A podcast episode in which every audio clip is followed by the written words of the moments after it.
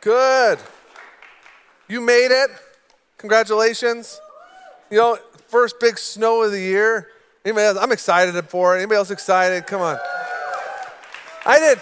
I didn't move to Reno to have easy weather. Come on. I came to be challenged a little bit, you know? So, we're starting our series today um, in Philippians, and like we said, we're going to be going line by line through this thing. If you come every week, uh, for the next eight nine weeks you'll have been you'll have studied through and worked through all every line of this chapter.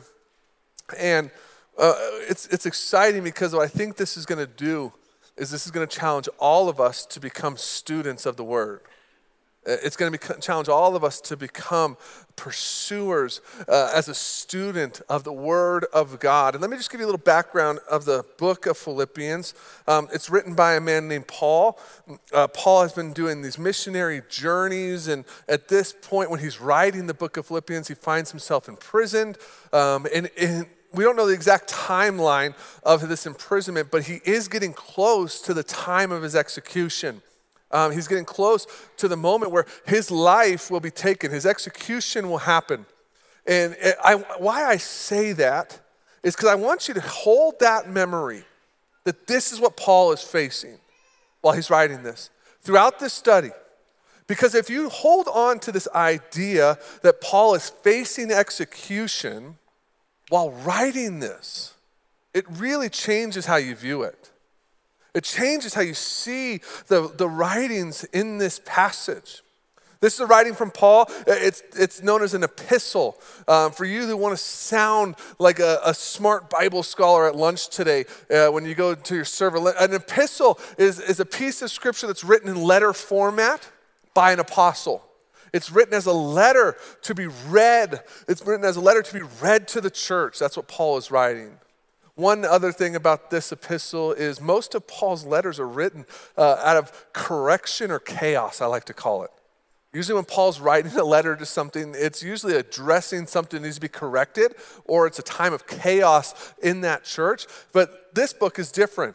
Paul is writing this with a heart of gratitude and joy. You're going to see joy as a huge theme through this passage. But let's jump into it. Philippians chapter 1, verses 1 and 2 says this this letter is from Paul and Timothy, slaves of Christ Jesus. I am writing to all of God's holy people in Philippi who belong to Christ Jesus, including the church leaders and deacons. May God our Father and Lord Jesus Christ give you grace and peace. I love this passage because if you read it here, it's writing to all who belong to Christ, the church leaders, and the deacons. It's, t- it's writing to everyone who's a Christ follower the ones who are leading the church, the elders of the church. And I love this because it starts that this is a Paul, this is a letter from Paul and Timothy, slaves of Christ. That's how he starts this letter. And he's writing to every group of people, and he's starting it by proclaiming that he is a slave to Christ. I want to ask you when you think of your relationship with Christ, and if you were describing it, would slave be a term you would use? See, because why Paul is writing it this way is he's saying he's enslaved to Christ. He, he is fully submitted and own. His life is totally given over to Christ. It is not him who lives anymore, but Christ who lives in him. See, I think this is so important is because my fear for us in the American church is we get so guilty of making Jesus a part of our life. Sometimes, if we're honest, even an equal playing field. Like it's me and Jesus are working this out. You know, so I see this all the time. And if you have this on your car, don't write me an email, just like choose grace. And you know, like I see this bumper sticker on cars all the time. It says, Jesus is my co-pilot. Every time I see it, I'm like, what? Why would Jesus be the co-pilot?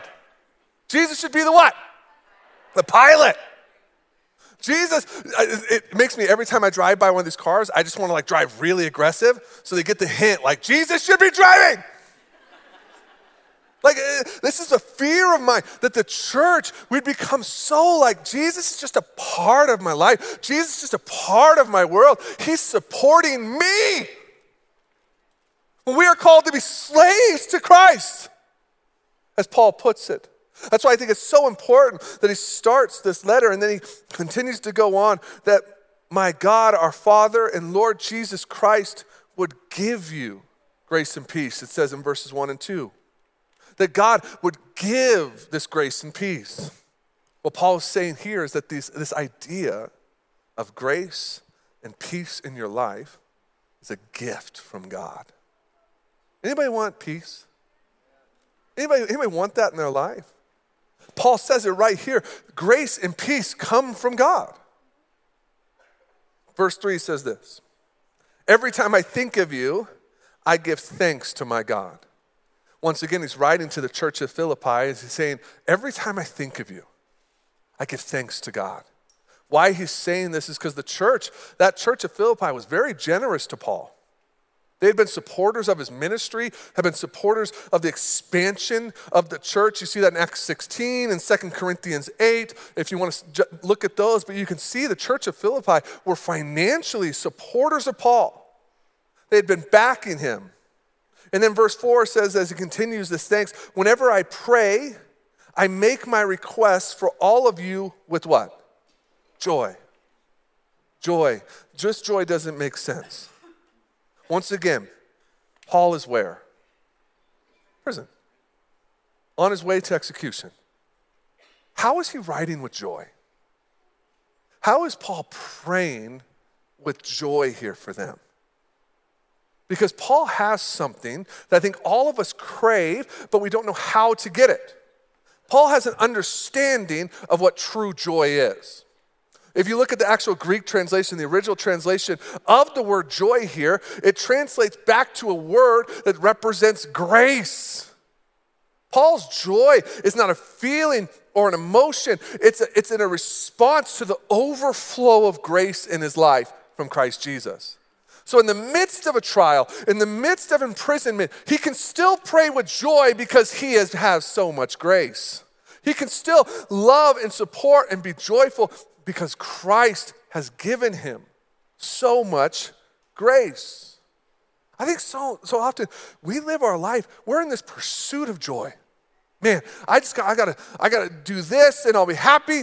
If I find the right person in my life, I'll be happy, I'll be joyful. If I find the right job, I'll have joy. If I get the right car, I'll have joy. And we just on and on and on. It's because we're pursuing joy by the earthly standards of joy which is an emotion. When you understand joy, joy is not an emotion, it's a gift. Joy is a gift from God. That when you truly are pursued after Him and are under Him and repentant and living your life for Him, and you're just thankful for the amount of grace that He's given you, this gift of joy is given to you. I'm not saying that there's not things in your life that make your life better. But if we begin to become people who are pursuing these things for us to feel joy, we'll constantly be let down.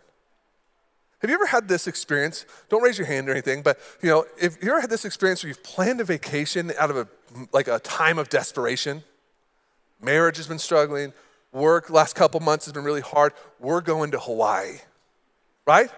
And you get to Hawaii, and of course Hawaii is great, but then you come home Things are still broken. Job's still hard. And you had a moment when we're designed to not put our pursuit of joy into these things, but a pursuit after God who can only give us real joy. Amen? Let's keep going here. Uh, Philippians 1, verse 5 says this For you have been my partners in spreading the good news about Christ from the time you heard it until now. This is just once again Paul thanking them for partnering with him. This church has been supportive of Paul. But I want you to hear one thing important out of this line. It says that you have been my partners in spreading the good news about Christ from the time you first heard it. Very big line in this passage. Because what the church of Philippi didn't do with Paul is they did not wait and see if Paul had everything figured out before they supported him. They did not wait and see to see how the end for Paul would be, and then they jumped on board. They were supporters of Paul from the early stages. We, we live in a culture that's very much a wait and see culture, right? The church is doing something, God's doing something. Let's just wait and see before we jump in. I hate to say this to you um, in such a blunt way, but there's going to be times in your life that God is going to call you into things where you cannot wait and see. You're going to have to trust. You're going to have to trust. Just like this church did in supporting Paul. Verse 6 says this And I am certain that God, who began the good work within you, will continue his work until it's finally finished on the day of Christ's return. Certain that God would continue. I love this passage because the certainty is important here. He's saying, I'm so certain that what God has begun in you, He's going to finish. Has God, when you read scripture for the Bible scholars in the room, when you read scripture, is there, is there, where's a reference of where God starts something and doesn't finish it? Where, where's a reference where God begins a project and it doesn't come to conclusion? It's, there's not. God finishes what he starts. So if God has begun a work in you, right? What's he to do? Finish. Everybody repeat after me with this. I am not finished. Amen. I am not finished. And there's some of you in the room right now, you're hearing that and you're saying, okay, thank goodness. Because I know there's still a lot of work to be done. There's some of you that are like, Shane, I've been doing this for 40 years. I thought I was almost finished. You are not finished. You are not finished. How do I know this? Because the Word of God says so. That you will not be finished until the day of Christ Jesus. And I break this down in our small group study a little deeper this week, this passage in verse 6 here. But this day of Christ Jesus, ultimately meaning the day where you are with Christ. You're with Him. You will not be finished until that day. This is called the sanctification process. That you are pursuing, following, changing every day. What does this mean for you? What does this mean for me? If we acknowledge that we are not finished, that we are called to continue to grow, we have to have a faith that's built on more than just moments. Right? We all have moments in our faith. I'm not saying moments aren't bad. We have big moments. Some of us, the moment we accepted Christ. I mean, that's, the, that's an amazing moment. We have, we have the moments of like worshipful, just moments in our life. We have those songs and those sermons that Dan preaches that we love. And we have these things. But here's the truth for us to be in this process, to acknowledge that we're not finished, comes with the acknowledging of, I need more than just moments in my life. Verse 7 says this So it is right that I should feel as I do about you, for you have a special place in my heart. You share with me the special favor of God, both in my imprisonment and the defending and confirming the truth of the good news. I find this passage interesting because the idea of defending is interesting, isn't it? When speaking of the gospel, when speaking of the good news of Jesus, how does one become a defender of that?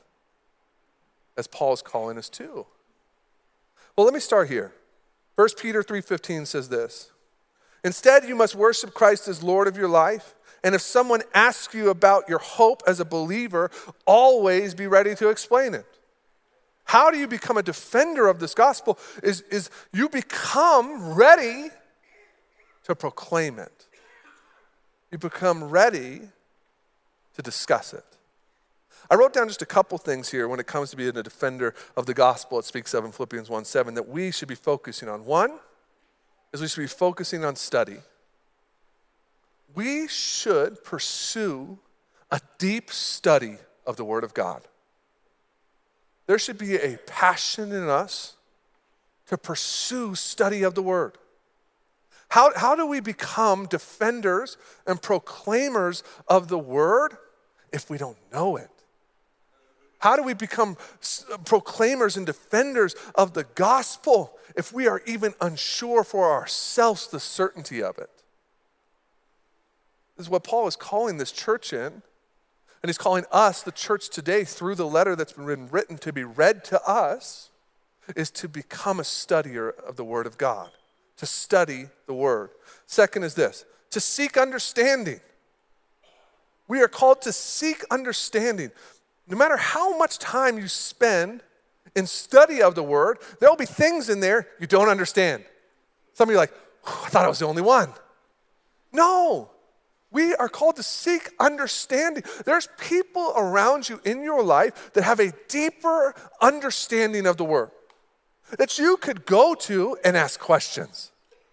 But most often, what we do is if something doesn't make sense, we just say, Well, that's not for today.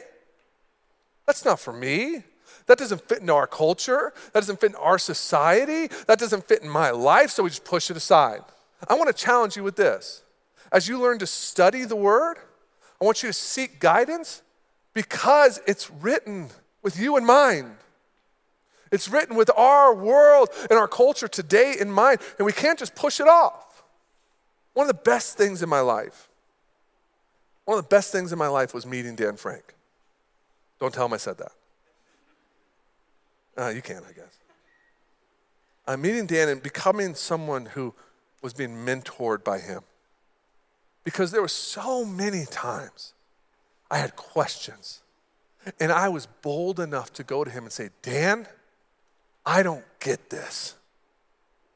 And he helped me understand it. I want to challenge you to be a, someone who studies and someone who seeks guidance in your study. And the last one, the third one is this stop. You're like, stop. You just said start. Okay, here my stop. Stop trying to add. Stop trying to add to the perfect gospel of Jesus Christ. Stop trying to put things in there that weren't designed to be in there. Stop trying to work your way to salvation. Stop trying to add these other theologies and these other ways of thinking into the gospel of Jesus. Here's the thing why we do this so often is the grace and gospel of Jesus often sounds too good to be true. Amen? that He died for me. He took my place. And that He pours His grace out on me. That sounds too good to be true. Here is the crazy thing it is too good, but it's true. It is too good, but it's true. And so we want to try to add all these other things. I hear you're like saying, I don't do this, but I want to, I hear this all the time in talking to people. I'm a Christian. I, I follow Christ. I'll be talking to people who are proclaiming to be Christian, but but but I also like this teaching. I like this area. I like this deal. I like this kind of, I like this concept. I like this thing. And we try to add things to the gospel when the gospel stands alone. Amen? And the last one is this stand. Stand, stand for the gospel. Be someone who's willing to stand for truth. Be someone who's willing to stand up when, when we live in a world that's asking us to sit down. Be someone who's willing to stand and proclaim truth in a world that sometimes hates truth. Be willing to stand. And uh, why I say this when I is stand is we never we never want to become apologetic for the gospel, do we? We never want to become apologetic for the gospel of Jesus. We should be proclaimers and defenders of this truth. But I think for us to do this, we have to have an understanding of the gospel. We have to understand it deeper. Because here's how most of us think of the gospel, if we're honest. I think of it this way. If for you who have kids, right? One of my favorite moments in life is when I ask my kids to take their dishes from the table to the sink. It's like you never know what's gonna happen. And if you accidentally give them the glass plates, and they're moving and they're like, okay. And they get distracted on TV and they're coming this way and then their sister's over here and they're like, hey, and the plate's like hanging on my one hand and you're just like, don't drop it. Don't drop it. Here's how a lot of us per- perceive the gospel. We think of it as like this very, very fragile, breakable object that we as protectors and defenders need to hold and make sure that we don't drop because if we dropped it, it would break and shatter. That's not the gospel. That's not how we're proclaiming the gospel. We're not saying, oh, it's this, it's this really breakable thing. How we proclaim the gospel, it's more like saying, hey, there's a bulldozer coming. It's gonna come, it's gonna happen. You better look out. You better notice that it's coming. We're proclaiming, not protecting. The gospel doesn't need our protection.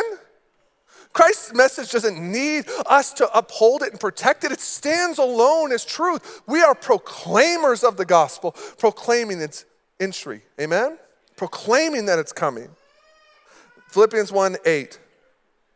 God knows how much I love you and long for you with tender compassion of Christ Jesus.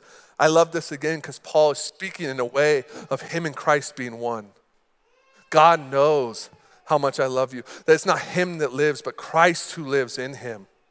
And then the next verse here in verse 9 says, I pray that you lo- your love will overflow more and more, that you will keep on growing in knowledge and understanding. It doesn't matter how much you've grown, you still have room to grow. Amen? I pray that your love will overflow what? More and more. And you'll keep growing in knowledge and understanding. I, when I read this passage, I just see Paul speaking to a group of people, the church of Philippi, who are doing great things, aren't they? He's not, he's not condemning them, he's not correcting them. He's writing to a church who's killing it. And I want to say this to you, Grace we're doing a lot of great things. Amen? God's using grace in miraculous ways. I never want us to get to the place where we are saying we made it. I want to hear the words of Paul and to continue to grow in love and to grow in our understanding. Verse 10 says this For I want you to understand what really matters. Okay, just said continue to love, continue to grow. Paul follows it up with I want you to understand what really matters. Anytime in Scripture, I'm gonna give you a little hint for Bible study. Whenever it says, literally, print, this really matters, it matters, right? Like you should lean in a little bit here. That we're growing in this so that you may live pure and blameless lives until the day of Christ's return that you will live pure and blameless. I, want I just wrote down three things today that I want us to leave here today focusing on growing in. You could, you could take verses 9 and 10, and there's, there's 8, 9, 10 things you could practice growing in. But I just want us to take a couple today and make stuff in our life, strategies, plans in our life that we could grow in this. The first is this that we continue to grow in love that we continue to grow in love for our communities. We continue to grow in love for our relationships, and for our families, our friends, our kids, our siblings, that we would make purposeful attempts to grow in our love. And how do we do this? How do we become, how do we continue to grow in our love for people? We pursue the heart of Christ. The more we pursue the heart of Christ and his heart for people, not ours, the more we'll continue to grow. Amen? I'm convicted by this all the time. Whenever I say pursue the heart of Christ for people, I'm always like, oh, I know. It's hard though. Because there's some people that only Christ could love. Right? There's some people that are hard to love. Good. Because you're still growing. And you're not what? Finished. So, yes, they might be hard to love. Yes, it might be broken circumstances that around them. But I can still work towards the heart of Jesus in my life and his people. Second thing is this that we continue to grow in knowledge. That we would have a heart to grow in knowledge, as Paul is continuously saying to this church. He's saying to us today that we would have a heart to grow in a deeper understanding and to study the Word. Whatever that is for you. For some of you, it might just be taking it to the next level.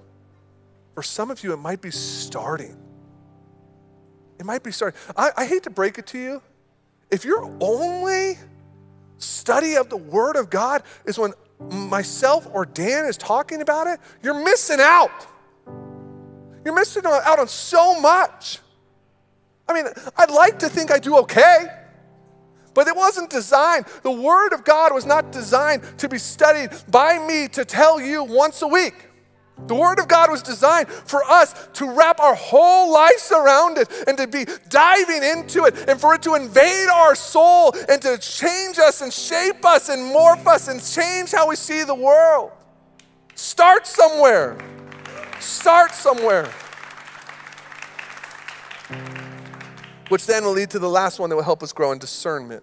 I want us to grow in the discernment in our lives that we would know what is right and what is wrong, that we would know what biblical truth is and what the world's standard of truth is. Hebrews 5:13 says this: For someone who lives on milk is still an infant and doesn't know how to do what is right. Solid food is for those who are mature, who through training have the skill to recognize the difference between what? Right and wrong. You are not called to stay as an infant of the faith. You are called to grow. Some of you are like, Shane, I came at Christmas Eve. I'm, I'm brand new. Hey, I love you enough to say, let's start growing. Don't wait. Some of you have been going and you've been part of church for a long time. And if you, when I read that passage and it talked about being an infant and still relying on milk and not knowing things, you automatically had conviction. It's time to start growing. It's time to start maturing as a believer.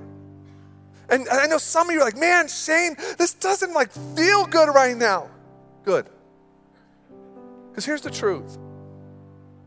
I love you too much I love this church too much. I love you too much to say, it's okay, just stay where you're at. I feel like I have a call on my life, and Dan does as well, to stand up here and say, it's time to get moving. It's time to start a pursuit of growth in our life, a maturity in our faith. Amen? Last verse, close with this. May you always be filled with the fruit of your salvation, the righteous character produced in your life by Jesus Christ. For this will bring much glory and praise to God. May you always be filled with the fruit of your salvation. I love this because what God is in the business in is transforming sinners into righteous people who glorify Christ by bearing fruit for the kingdom by bearing fruit for the kingdom. May you always be filled with the fruit of your salvation, that that salvation in you, what Christ is doing in you, there would be fruit that would come from it. Fruit that would worship Him and grow, and it would just praise Him through how you live your life. I love this line because it says this May you always be what? Filled. Here's the greatest thing about all this God fills us. How crazy is that? Like all like all of this. May you always be filled. God does the filling. All we have to do is take a posture of willingness to be filled by Him. Take a posture of saying, God, I'm here, use me. God, I'm here, grow me. God, I'm here, I'm here to worship you. I think for 2024, all of this we just need to start with a posture change.